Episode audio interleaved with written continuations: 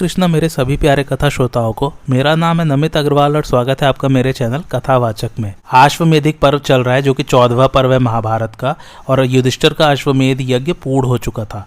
आइए आज की कथा आरंभ करते हैं। अश्वमेध यज्ञ के बाद जब धर्मराज युधिष्ठर ने अवभ्रत स्नान कर लिया तो भगवान श्री कृष्ण को प्रणाम करके इस प्रकार पूछना आरंभ किया। भगवान वैष्णव धर्मों के अनुष्ठान से किस फल की प्राप्ति होती है? मैं सच्चे भक्ति भाव से आप, आपके चरणों की शरण में आया हूँ। यदि आप मुझे अपना प्रेमी या भक्त समझते हैं और यदि मैं आपके अनुग्रह का अधिकारी हूँ तो मुझसे वैष्णव धर्मों का वर्णन कीजिए। मैं उनके संपूर्ण रहस्यों को यथार्थ रूप से जानना चाहता हूँ। श्री कृष्ण ने कहा पांडु नंदन अब मैं तुम्हें एक रहस्य की बात बताता हूँ, सुनो। तुमसे परम धर्म का वर्णन अवश्य करूँगा। तुम मेरे भक्त हो, अत्यंत प्रिय हो और सदा मेरी शरण में स्थित रहते हो।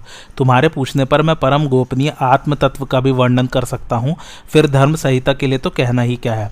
इस समय धर्म की स्थापना और दुष्टों का विनाश करने के लिए मैंने अपनी माया से मानव शरीर में अवतार धारण किया है। जो लोग मुझे केवल मनुष्य शरीर में सीमित समझकर मेरी अवहेलना करते हैं, वे मूर्ख हैं और संसार के भीतर बारंबार तिरियोनियों में भटकते रहते हैं। इसके विपरीत जो ज्ञान दृष्टि से मुझे संपूर्ण भूतों में स्थित देखते हैं, वे सदा मुझमें मन लगाए रहने वाले मेरे भक्त हैं। ऐसे भक्तों को मैं परम धाम में अपने पास बुला लेता हूँ। मेरे भक्तों का नाश नहीं होता, वे निष्पाप होते हैं। मनुष्यों में उन्हीं का जन्म सफल है जो मेरे भक्त है। हज़ारों जन्मों तक तपस्या करने से जब मनुष्यों का अंतकरण शुद्ध हो जाता है, तब उसमें भक्ति का उदय होता है। मेरा जो अत्यंत गोपनीय, कूटस्थ, अचल और अविनाशी पर स्वरूप है, उसका मेरे भक्तों को जैसा अनुभव होता है, वैसा देव देवताओं को भी नहीं होता और जो मेरा अपर स्वरूप है, वह अवतार लेने पर दृष्टिगोचर होता है। संसार के समस्त जीव सब प्रकार के पदार्थों से मेरे स्वरूप की पूजा करते हैं। जो मनुष्य मुझे जगत की उत्पत्ति, स्थिति और संहार का कारण समझकर मेरी शरण लेता है, उसके ऊपर कृपा करके मैं उसे संसार बंधन से मुक्त कर देता हूँ। मैं ही देवताओं का आदि हूँ ब्रह्मा आदि देवताओं की मैंने ही सृष्टि की है, मैं ही अपनी प्रकृति का आश्रय लेकर संपूर्ण संसार की सृष्टि करता हूँ। ब्रह्मा से लेकर छोटे से कीड़े तक सब में मैं व्याप्त हो रहा हूँ। द्व्यूलोक को मेरा मस्तक समझो। सूर्य और चंद्रमा मेरी आँखें हैं, गौ, अग्नि और ब्राह्मण मेरे मुख हैं और वायु मेरी सांस है। आठ दिशाएँ मेरी बाहें, नक्षत्र मेरे आभूषण और संपूर्ण भूतों को अवकाश देने वाला अंतरिक्ष मेरा वक्षस्थल है। बादलों और हवा के चलने का जो मार्ग है, उसे मेरा अविनाशी उदर समझो। द्वीप समुद्र और जंगलों से भरा हुआ यह भूमंडल मेरे दोनों पैरों के स्थान में है। मेरे हज़ारों मस्तक, हज़ारों मुख, हज़ारों नेत्र, हज़ारों भुजाएँ, हज़ारों उदर, हज़ारों उरु और हज़ारों पैर हैं। मैं पृथ्वी को सब ओर से धारण करके समस्त ब्रह्मांड से दस अंगुल ऊँचे अर्थात सबसे परे विराजमान हूँ। संपूर्ण प्राणियों का आत्मा हूँ, इसलिए सर्वव्यापी कहलाता हूँ। मैं अचिंत्य, अनंत, अजर, अजन्मा, अनादि, अवध्य, अप्रमेय, अव्यय, निर्गुण, गूढ़ स्वरूप निर्द्वंद, निर्मम, निष्कल, निर्विकार और मोक्ष का आदि कारण हूँ। सुधा, स्वधा और स्वाहा भी मैं ही हूँ। मैं चारों आश्रमों का धर्म चार प्रकार के होताओं से संपन्न होने वाला यज्ञ, चतुर्व्यूह, चतुर्यज्ञ और चारों आश्रमों को प्रकट करने वाला हूँ। प्रलय काल में समस्त जगत का संहार करके उसे अपने उदर में स्थापित कर दिव्य योग का आश्रय ले मैं एकाड़व के जल में शयन करता हूँ। एक हज़ार युगों तक रहने वाली ब्रह्मा की रात पूर्ण होने तक महाड़व में शयन करने के पश्चात स्थावर जंगम प्राणियों की सृष्टि करता हूँ। प्रत्येक कल्प में मेरे द्वारा जीवों की सृष्टि और संहार का कार्य होता है, किंतु मेरी माया से मोहित होने के कारण वे जीव मुझे नहीं जान पाते। राजन, कहीं कोई भी ऐसी वस्तु नहीं है जिसमें मेरा निवास न हो, तथा कोई ऐसा जीव नहीं है जो मुझमें स्थित न हो। अधिक कहने से क्या लाभ? मैं तुमसे सच्ची बात बता रहा हूँ, भूत और भविष्य जो कुछ है वह सब मैं ही हूँ। संपूर्ण भूत मुझसे ही उत्पन्न होते हैं और मेरे ही स्वरूप हैं, फिर भी मेरी माया से मोहित रहते हैं, इसलिए मुझे नहीं जान पाते। इस प्रकार देवता असुर और मनुष्य सहित समस्त संसार का मुझसे ही जन्म और मुझमें ही लय होता है। युधिष्ठिर ने पूछा, केशव, आप सर्वज्ञ हैं, इसलिए बताइए मनुष्यलोक और यमलोक के बीच की दूरी कितनी है? यमलोक कैसा है, कितना बड़ा है और कहाँ है? मनुष्य किस उपाय से यमलोक के दुखों से छुटकारा पाते हैं? जब जीव पाँच भौतिक शरीर से अलग होकर त्वचा, हड्डी और मांस से रहित हो जाता है, उस समय उसे सुख दुख का अनुभव किस प्रकार होता है? देवता और ब्राह्मणों की पूजा करने वाले धर्मपरायण मनुष्य स्वर्ग की यात्रा किस प्रकार करते हैं? तथा पापी पुरुष प्रेत लोक में कैसे जाते हैं? यमलोक में जाते समय जीव का रूप रंग कैसा होता है और उसका शरीर कितना बड़ा होता है? ये सब बातें बताइए। भगवान ने कहा, राजन, तुम मेरे भक्त हो, इसलिए जो कुछ पूछते हो, वह सब बात यथार्थ रूप से बता रहा हूँ। मनुष्य लोक और यमलोक में छियासी हज़ार योजन का अंतर है। इस बीच के मार्ग में न वृक्ष की छाया है, न तालाब है, न पोखरा है, न बावड़ी है और न कुआ ही है। कोई मंडप, बैठक, प्याऊ, घर, पर्वत, नदी, गुफा, गाँव, आश्रम, बगीचा, वन अथवा ठहरने का दूसरा कोई स्थान भी नहीं है। जब जीव का मृत्युकाल उपस्थित होता है और वह वेदना से छटपटाने लगता है, उस समय कारण तत्व शरीर का त्याग कर देते हैं, प्राण कंठ तक आ जाते हैं और वायु के वश में पड़े हुए जीव को बरबस इस शरीर से निकल जाना पड़ता है। छह कोशों वाले शरीर से निकलकर वायु रूपधारी जीव एक दूसरे अदृश्य शरीर में प्रवेश करता है। उस शरीर के रूप, रंग और माप भी पहले शरीर के ही समान होते हैं, उसमें प्रविष्ट होने पर भी जीव को कोई देख नहीं पाता। देहधारियों का अंतरात्मा जीव आठ अंगों से युक्त होकर यमलोक की यात्रा करता है। वह काटने टुकड़े टुकड़े करने, जलाने अथवा मारने से नष्ट नहीं होता। यमराज की आगे से नाना प्रकार के भयंकर रूप धारण कर अत्यंत क्रोधी और दुर्धर्ष यमदूत प्रचंड हथियार लिए आते हैं और जीव को ज़बरदस्ती पकड़कर ले जाते हैं। उस समय जीव, स्त्री, पुत्र आदि के स्नेह बंधन में आबद्ध होकर विवशा हो जाता है। जब वह जाने लगता है तो उसके किए हुए पाप पुण्य उसके पीछे पीछे जाते हैं और उसके बंधु बांधव दुख से पीड़ित होकर करुणाजनक स्वर में विलाप करने लगते हैं। उस समय जीव सबकी ओर से निरपेक्ष हो समस्त बंधु बांधवों को छोड़कर चल देता है। माता पिता भाई मामा स्त्री पुत्र और मित्र रो रोते रह जाते हैं, उनका साथ छूट जाता है, उनके नेत्र और मुख आंसुओं से भीगे होते हैं, उनकी दशा बड़ी दयनीय हो जाती है, फिर भी वह जीव उन्हें दिखाई नहीं पड़ता। वह अपना शरीर छोड़कर वायु रूप में उस मार्ग की ओर चल देता है, जो अंधकार से भरा होता है और जिसका कहीं पार नहीं दिखाई देता। वह पथ बड़ा भयंकर होता है, उस पर चलने वाले पापियों को अंत तक दुखी दुख उठाना पड़ता है। पापाचार्यों के लिए वह बड़ा ही दुस्तर और दुर्गम मार्ग है, वहाँ किसी सहायक का मिलना बड़ा कठिन होता है, जिसका काल आ जाता है, उस मनुष्य को बंधु बांधव भोग सामग्री और धन वैभव, सब कुछ छोड़कर अवश्य ही उस मार्ग पर जाना पड़ता है। स्थावर और जंगम सभी प्राणी एक दिन यमलोक के पथिक होते हैं। यमराज के अधीन रहने वाले देवता, असुर और मनुष्य आदि जो भी जीव हैं, वे स्त्री, पुरुष अथवा नपुंसक हो, बाल, वृद्ध, तरुण या जवान हो, तुरंत के पैदा हुए हो अथवा गर्भ में स्थित हो, उन सबको एक दिन उस महान पथ की यात्रा करनी ही पड़ती है। पूर्वाना हो या पराना, संध्या का समय हो या रात्रि का, आधी रात हो या सवेरा वहाँ की यात्रा सदा खुली ही रहती है।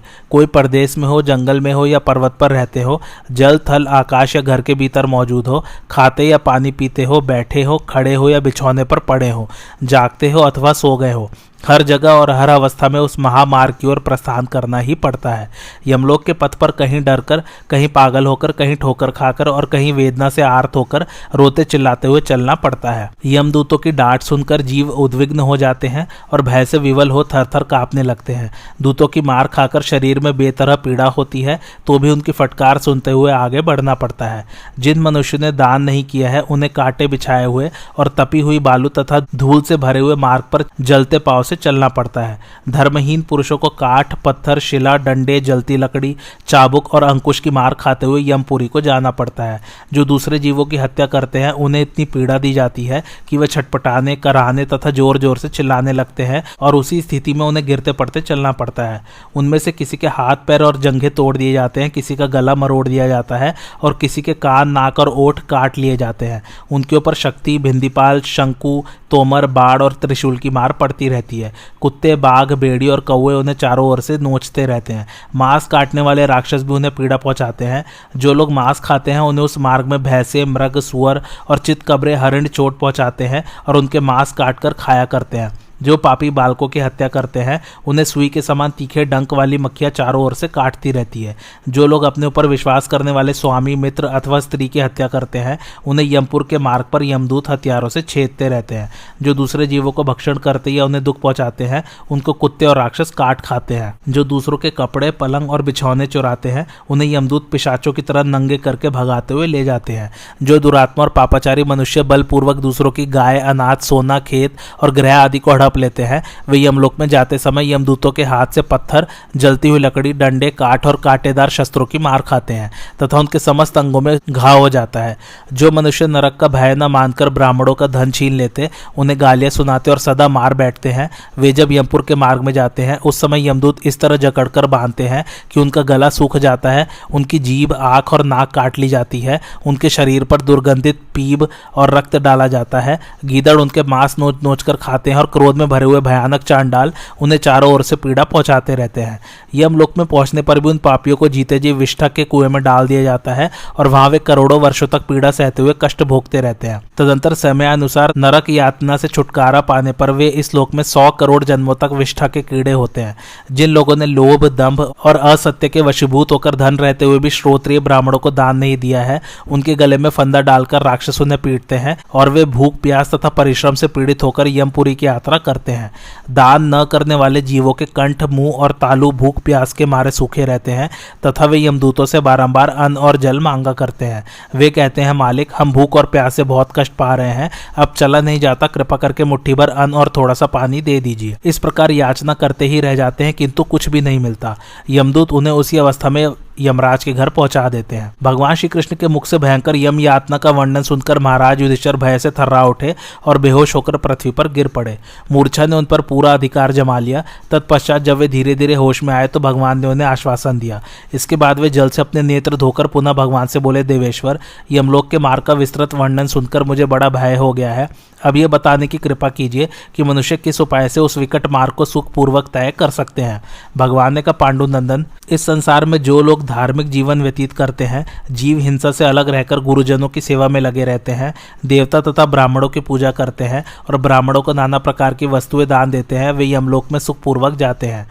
जो लोग ब्राह्मणों को, उनमें भी विशेषतः श्रोत्रियों को अत्यंत प्रसन्नता के साथ अच्छी प्रकार से बनाए हुए उत्तम अन्न का भोजन कराते हैं, वे महात्मा पुरुष विचित्र विमानों पर बैठकर यमलोक की यात्रा करते हैं, जो प्रतिदिन निष्कपट भाव से सत्य भाषण करते हैं, तथा जो ब्राह्मणों को और उनमें भी विशेषतः श्रोत्रियों को कपिला आदि गायों का पवित्र दान देते रहते हैं, वे निर्मल कांति वाले बैल जुते हुए विमानों में बैठकर यमलोक को जाते हैं। जो ब्राह्मणों को छाता, जूता, शैया, आसन, वस्त्र और आभूषण दान करते हैं। वे सोने के छत्र लगाए उत्तम गहनों से, सज धज कर घोड़े, बैल अथवा हाथी की सवारी से धर्मराज के सुंदर नगर में प्रवेश करते हैं, जो स्नान आदि से शुद्ध होकर ब्राह्मणों को प्रयत्न पूर्वक शुद्ध दूध, दही, घी, गुड़ और शहद का श्रद्धा के साथ दान करते हैं। वे चक्रवाकों से जुते हुए सुवर्णमय विमानों पर बैठकर यमलोक की यात्रा करते हैं। उस समय गंधर्वगढ़ उनके साथ रहकर भांति भांति के बाजे बजाते हुए उनका मनोरंजन करते हैं। जो सुगंधित फूल और फल का दान करते हैं, वे हंसयुक्त विमानों के द्वारा धर्मराज के नगर में जाते हैं, जो ब्राह्मणों को घी में तैयार किए हुए भांति भांति के पकवान दान करते हैं, वे वायु के समान वेग वाले सफ़ेद विमानों पर बैठकर यमपुर की यात्रा करते हैं। जो समस्त प्राणियों को जीवन देने वाले जल का दान करते हैं, वे अत्यंत तृप्त होकर हंस जुते हुए विमानों द्वारा सुखपूर्वक धर्मराज के नगर में जाते हैं। जो लोग शांत भाव से युक्त होकर श्रोत्रिय ब्राह्मण को तिल अथवा तिल की गौ या घृत की गौ का दान करते हैं, वे सूर्य मंडल के समान तेजस्वी विमानों द्वारा गंधर्वों के गीत सुनते हुए यमराज के नगर में जाते हैं। जिन्होंने इस लोक में बावड़ी, कुएँ, तालाब, पोखरे, पोखरी और जल से भरे हुए जलाशय बनवाए हैं, वे चंद्रमा के समान उज्जवल और दिव्य घंटा नाद से निनादित विमानों पर बैठकर यमलोक में जाते हैं। उस समय वे महात्मा नित्य तृप्त और महान कांतिमान दिखाई देते हैं तथा दिव्य लोक के पुरुष उन्हें ताड़ के पंखे और चवर डुलाया करते हैं, जिन्होंने यहाँ अत्यंत विचित्र, विस्तृत, मनोहर, सुंदर और दर्शनीय देव मंदिर बनवाए हैं।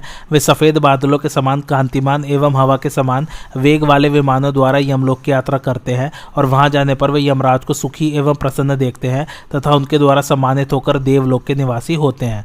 जो लोग देवताओं के उद्देश्य से प्याऊ बनवाकर वहाँ प्यासे मनुष्य को ठंडे जल पिलाया करते हैं, वे उस महान मार्ग पर अत्यंत तृप्त होकर सुख के साथ यात्रा करते हैं।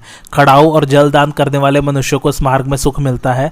वे उत्तम रथ पर बैठकर सोने के पीड़े पर पैर रखे हुए यात्रा करते हैं, जो लोग बड़े बड़े बगीचे बनवाते हैं और उसमें वृक्षों के पौधे रोपते हैं तथा शांतिपूर्वक जल से सींच कर उन्हें फल फूलों से सुशोभित करके बढ़ाया करते हैं। वे दिव्य वाहनों पर सवार हो, आभूषणों से सज धज कर वृक्षों की अत्यंत रमणीय एवं शीतल छाया में होकर दिव्य पुरुषों द्वारा सम्मान पाते हुए यमलोक में जाते हैं। जो ब्राह्मणों को घोड़े, बैल अथवा हाथी की सवारी दान करते हैं तथा जो लोग उन्हें सोना, चांदी, मूँगा और मोती प्रदान करते हैं, वे सोने के विमानों पर बैठकर धर्मराज के नगर में जाते हैं। भूमि दान करने वाले लोग समस्त कामनाओं से तृप्त होकर बैल जुते हुए सूर्य के समान तेजस्वी विमानों के द्वारा उस लोक की यात्रा करते हैं, जो श्रेष्ठ ब्राह्मणों को अत्यंत भक्तिपूर्वक सुगंधित पदार्थ तथा पुष्प प्रदान करते हैं। वे सुगंधपूर्ण सुंदर वेश धारण कर उत्तम कांति से दे दीप्यमान हो सुंदर हार पहने हुए विचित्र विमानों पर बैठकर धर्मराज के नगर में जाते हैं। दीप दान करने वाले पुरुष सूर्य के समान तेजस्वी विमानों से दसों दिशाओं को दे दीप्यमान करते हुए साक्षात अग्नि के समान कांतिमान स्वरूप से यात्रा करते हैं, जो घर एवं आश्रय स्थान का दान करने वाले हैं। हैं। वे सोने के चबूतरों से युक्त और प्रातःकालीन सूर्य के समान कांति वाले ग्रहों के साथ धर्मराज के नगर में प्रवेश करते हैं, जो ब्राह्मणों को पैरों में लगाने के लिए उपटन, सिर पर मलने के लिए तेल, पैर धोने के लिए जल और पीने के लिए शरबत देते हैं। वे घोड़े पर सवार होकर यमलोक की यात्रा करते हैं, जो रास्ते के थके मानदे दुर्बल ब्राह्मणों को ठहरने की जगह देकर उन्हें आराम पहुंचाते हैं। वे चक्रवाक से जुते हुए विमान पर बैठकर यात्रा करते हैं, जो घर पर आए हुए ब्राह्मणों को स्वागत पूर्वक आसन देकर उनकी विधिवत पूजा करते हैं। वे उस मार्ग पर बड़े आनंद के साथ जाते हैं। जो मनुष्य मेरा दर्शन करके नमो ब्रह्मांड या देवाय कहकर मुझे प्रणाम करते हैं और सदा व्रतधारी पुरुष के समान अपने मन और इंद्रियों पर संयम रखते हैं, वे सुख के साथ धर्मराज के स्थान को जाते हैं। जो प्रतिदिन नम सर्व सहाभ्यश्च ऐसा कहकर गौ को नमस्कार करता है, वह यमपुर के मार्ग पर सुखपूर्वक यात्रा करता है। नित्य प्रातः काल बिछौने से उठकर जो नमोस्तु विप्र कहते हुए पृथ्वी पर पैर रखता है, वह सब कामनाओं से तृप्त और सब प्रकार के आभूषण से विभूषित होकर दिव्य विमान के द्वारा सुखपूर्वक यमलोक को जाता है। जो देवता और अतिथियों को भोजन कराने के बाद स्वयं अन्न ग्रहण करते हैं, अथवा जो सवेरे और शाम को भोजन करने के सिवा बीच में कुछ नहीं खाते, तथा दंभ और असत्य से बचे रहते हैं, वे भी सारस युक्त विमान के द्वारा सुखपूर्वक यात्रा करते हैं।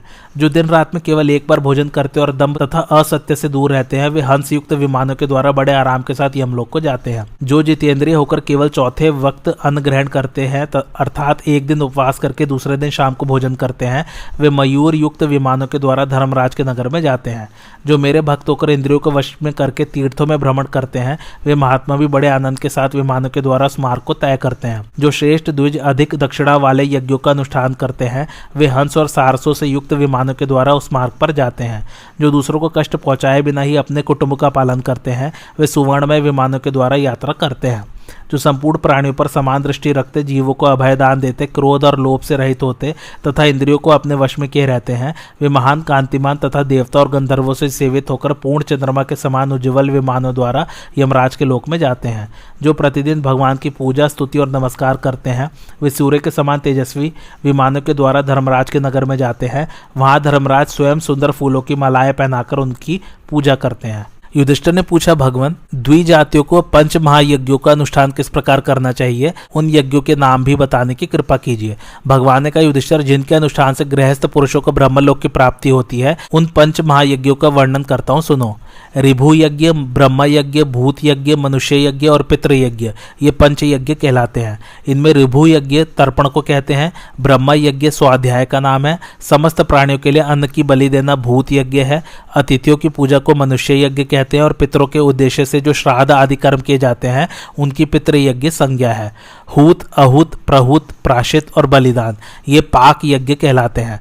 वैश्व देव आदि कर्मों में जो देवताओं के निमित्त हवन किया जाता है, उसे विद्वान पुरुष हूत कहते हैं। दान दी हुई वस्तु को अहूत कहते हैं।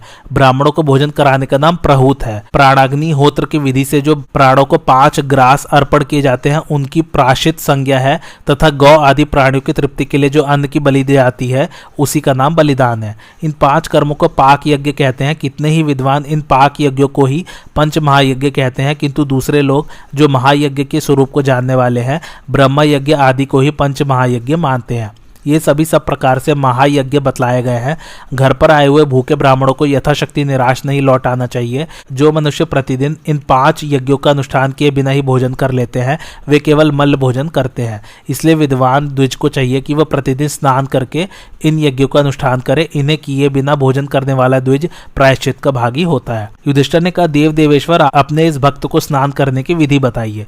भगवान बोले पांडु नंदन जिस विधि के अनुसार स्नान करने से द्विजगढ़ समस्त पापों से छूट जाते हैं, उस परम पवित्र पाप नाशक विधि का पूर्ण रूप से श्रवण करो। मिट्टी, गोबर, तिल, कुशा और फूल आदि शास्त्रोक्त सामग्री लेकर जल के समीप जाए। श्रेष्ठ द्विज को उचित है कि वह नदी में स्नान करने के पश्चात और किसी जल में न नहाए। अधिक जल वाला जलाशय उपलब्ध हो तो थोड़े से जल में कभी स्नान न करे। जल के निकट जाकर शुद्ध और साफ़ जगह पर मिट्टी और गोबर आदि सामग्री रख दे और पानी से बाहर ही अपने दोनों पैर धोकर दो बार आचमन करे। फिर जलाशय की प्रदक्षिणा करके उसके जल को नमस्कार करे। जलाशय के जल पर अपने हाथ पैर न पटके, क्योंकि जल संपूर्ण देवताओं का तथा मेरा भी स्वरूप है, अतः उस पर प्रहार नहीं करना चाहिए। जलाशय के जल से उसके किनारे की भूमि को धोकर साफ़ करे, फिर पानी में प्रवेश करके एक बार सिर्फ़ डुबकी लगावे। अंगों की मैल न छुड़ाने लगे। इसके बाद पुनः आचमन करें। हाथ का आकार गाय के कान की तरह बनाकर उससे तीन बार जल पिए। फिर अपने पैरों पर जल छिड़ककर दो बार मुख में जल का स्पर्श करें। तदंतर गले के ऊपरी भाग में स्थित आँख, कान और नाक आदि समस्त इंद्रियों का एक एक बार जल से स्पर्श करें। फिर दोनों भुजाओं का स्पर्श करने के पश्चात हृदय और नाभि का भी स्पर्श करें। इस प्रकार प्रत्येक अंग में जल का स्पर्श कराकर फिर मस्तक पर जल छिड़के। इसके बाद आप पुनंतु मंत्र पढ़कर फिर आचमन करें अथवा आचमन के समय ओंकार और व्याहतियों सहित सद सस्पतिम इस ऋचा का पाठ करें। आचमन के बाद मिट्टी लेकर उसके तीन भाग करें और इदम विष्णु। इस मंत्र को पढ़कर उसे क्रमशः ऊपर के मध्य भाग के तथा नीचे के अंगों में लगावे तत्पश्चात वारुण सूक्तों से जल को नमस्कार करके स्नान करे। यदि नदी हो तो जिस ओर से उसकी धारा आती हो, उसी ओर मुँह करके तथा दूसरे जलाशयों में सूर्य की ओर मुँह करके स्नान करना चाहिए। ओंकार का उच्चारण करते हुए धीरे से गोता लगावे, जल में हलचल न पैदा करे। इसके बाद गोबर को हाथ में जल से गीला करके उसके तीन भाग करे और उसे भी पूर्ववत अपने शरीर के ऊर्ध्व भाग, मध्य भाग तथा अधो भाग में लगावे। उस समय प्रणव और व्याहतियों सहित गायत्री मंत्र की पुनरावृत्ति करता रहे। फिर मुझमें चित्त लगाकर आचमन करने के पश्चात, आपो हिष्टामयो इत्यादि तीन ऋचाओं से तर्त संबंधी भी, इत्यादि चार ऋचाओं से और गोसूक्त, अश्वसूक्त वैष्णव सूक्त वारुण सूक्त सावित्र सूक्त इंद्र सूक्त सूक्त, वामदेव्य सूक्त तथा मुझसे संबंध रखने वाले अन्य साम मंत्रों के द्वारा शुद्ध जल से अपने ऊपर मार्जन करे। फिर जल के भीतर स्थित होकर अघमर्षण सूक्त का जप करे अथवा प्रणव एवं व्याहतियों सहित गायत्री मंत्र जपे या जब तक सांस रुकी रहे, तब तक मेरा स्मरण करते हुए केवल प्रणव का ही जप करता रहे। इस प्रकार स्नान करके जलाशय के किनारे आकर धोए हुए शुद्ध वस्त्र, धोती और चादर धारण करे।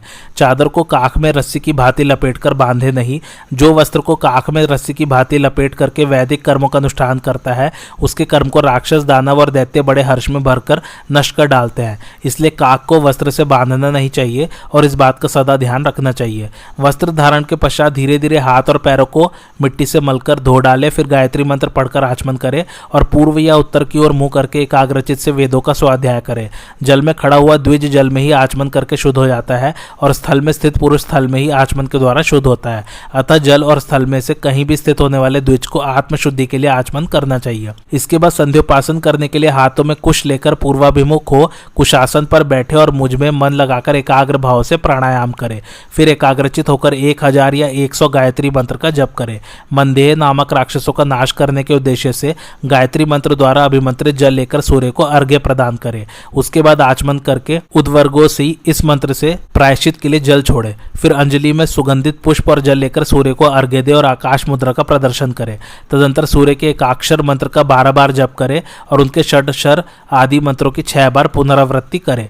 आकाश मुद्रा को दाहिनी ओर से घुमाकर अपने मुख में विलीन करे। इसके बाद दोनों भुजाएँ ऊपर उठाकर एकाग्रचित से सूर्य की ओर देखते हुए उनके मंडल में स्थित चार भुजाधारी तेजो मूर्ति नारायण का एकाग्रचित से ध्यान करे।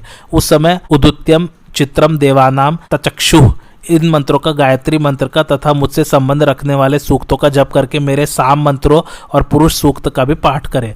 तत्पश्चात हंस शुचिशत इस मंत्र को पढ़कर सूर्य की ओर देखें और प्रदक्षिणा पूर्वक उन्हें नमस्कार करें। इस प्रकार संध्योपासन समाप्त होने पर क्रमशः ब्रह्मा जी का, मेरा, शंकर जी का, प्रजापति का, देवताओं और देवर्षियों का, अंगों सहित वेदों, इतिहासों, यज्ञों और समस्त पुराणों का, अप्सराओं का, ऋतु, कला, काष्ठारूप, संवत्सर तथा भूत समुदायों का, भूतों का, नदियों और समुद्रों का तथा पर्वतों, उन पर रहने वाले देवताओं, औषधियों और वनस्पतियों का जल से तर्पण करे। तर्पण के समय जनेऊ को बाएँ कंधे पर रखे तथा दाएँ और बाएँ हाथ की अंजलि से जल देते हुए उपयुक्त देवताओं में से प्रत्येक का नाम लेकर त्रप्यताम पद का उच्चारण करे। यदि दो या अधिक देवताओं को एक साथ जल दिया जाए तो क्रमशः द्विवचन और बहुवचन त्रप्यताम और त्रप्यंताम इन पदों का उच्चारण करना चाहिए। विद्वान पुरुष को चाहिए कि मंत्र दृष्टा, मरीची आदि तथा नारद आदि ऋषियों को निविति होकर, अर्थात जनेऊ को गले में माला की भांति पहन करके एकाग्रची से तर्पण करे। इसके बाद जनेऊ को दाहिने कंधे पर करके आगे बताए जाने वाले पितृ संबंधी देवताओं एवं पितरों का तर्पण करे। कव्यवाट, अग्नि अग्नि सोम, वैवस्वत, अर्यमा, अग्निश्वात और सोमपा ये पितृ संबंधी देवता है। इनका तिल सहित जल से कुशाओं पर तर्पण करे और तृप्यताम पद का उच्चारण करे। तदंतर पितरों का तर्पण आरंभ करे। उनका क्रम इस प्रकार है। पिता, पितामह और प्रपितामह तथा माता, पितामही और प्रपितामही। इनके सिवा गुरु, आचार्य पितृशोषा अर्थात बुआ, मातृशोषा अर्थात मौसी, माता मही, उपाध्याय, मित्र, बंधु, शिष्य, ऋत्विज और जाति भाई आदि में से जो भी मर गए हों, उन पर दया करके ईर्ष्या, द्वेष त्याग कर उनका भी तर्पण करना चाहिए। तर्पण के पश्चात आचमन करके स्नान के समय पहने हुए वस्त्र को निचोड़ डाले। उस वस्त्र का जल भी कुल के मरे हुए संतानहीन पुरुषों का भाग है। वह उनके स्नान करने और पीने के काम आता है। अतः उस जल से उनका तर्पण करना चाहिए, ऐसा विद्वानों का कथन है। पूर्वोक्त देवताओं तथा पितरों का तर्पण किए बिना स्नान का वस्त्र नहीं धोना चाहिए। जो मुहवश तर्पण के पहले ही धौत वस्त्र को धो लेता है, वह ऋषियों और देवताओं को कष्ट पहुंचाता है। उस अवस्था में उसके पितर उसे शाप देकर निराश लौट जाते हैं, इसलिए तर्पण के पश्चात आचमन करके स्नान वस्त्र निचोड़ना चाहिए। तर्पण की क्रिया पूर्ण होने पर दोनों पैरों में मिट्टी लगाकर उन्हें धो डाले और फिर आचमन करके पवित्र कुशासन पर बैठ जाए और हाथों में कुशा लेकर स्वाध्याय आरंभ करे। पहले वेद का पाठ करके फिर उसके अन्य अंगों का अध्ययन करें। अपनी शक्ति के अनुसार प्रतिदिन जो अध्ययन किया जाता है, उसको स्वाध्याय कहते हैं। ऋग्वेद, यजुर्वेद और सामवेद का अस्वाध्याय करें। इतिहास और पुराणों के अध्ययन को भी यथाशक्ति न छोड़ें। स्वाध्याय पूर्ण करके खड़ा होकर दिशाओं, उनके देवताओं ब्रह्मा जी पृथ्वी, औषधि, वाणी, वाचस्पति और सरिताओं को तथा मुझे भी प्रणाम करें। फिर जल लेकर प्रणव युक्त नमोदघ्य यह मंत्र पढ़कर पूर्ववत जल देवता को नमस्कार करें। इसके बाद घृणी, सूर्य तथा आदित्य आदि नामों का उच्चारण करके अपने मस्तक पर दोनों हाथ जोड़कर सूर्यदेव को प्रणाम करें और प्रणव का जप करते हुए एकाग्रचित से उनका दर्शन करें। उसके बाद मुझे प्रिय लगने वाले पुष्पों से नित्य प्रति मेरी पूजा करें। आज की कथा यही समाप्त होती है। कैसी लगी आप लोगों को मेरी कथा, मुझे कमेंट करके ज़रूर बताइए और मेरे चैनल कथावाचक को लाइक, शेयर और सब्सक्राइब ज़रूर कीजिए। थैंक्स फॉर वॉचिंग धन्यवाद।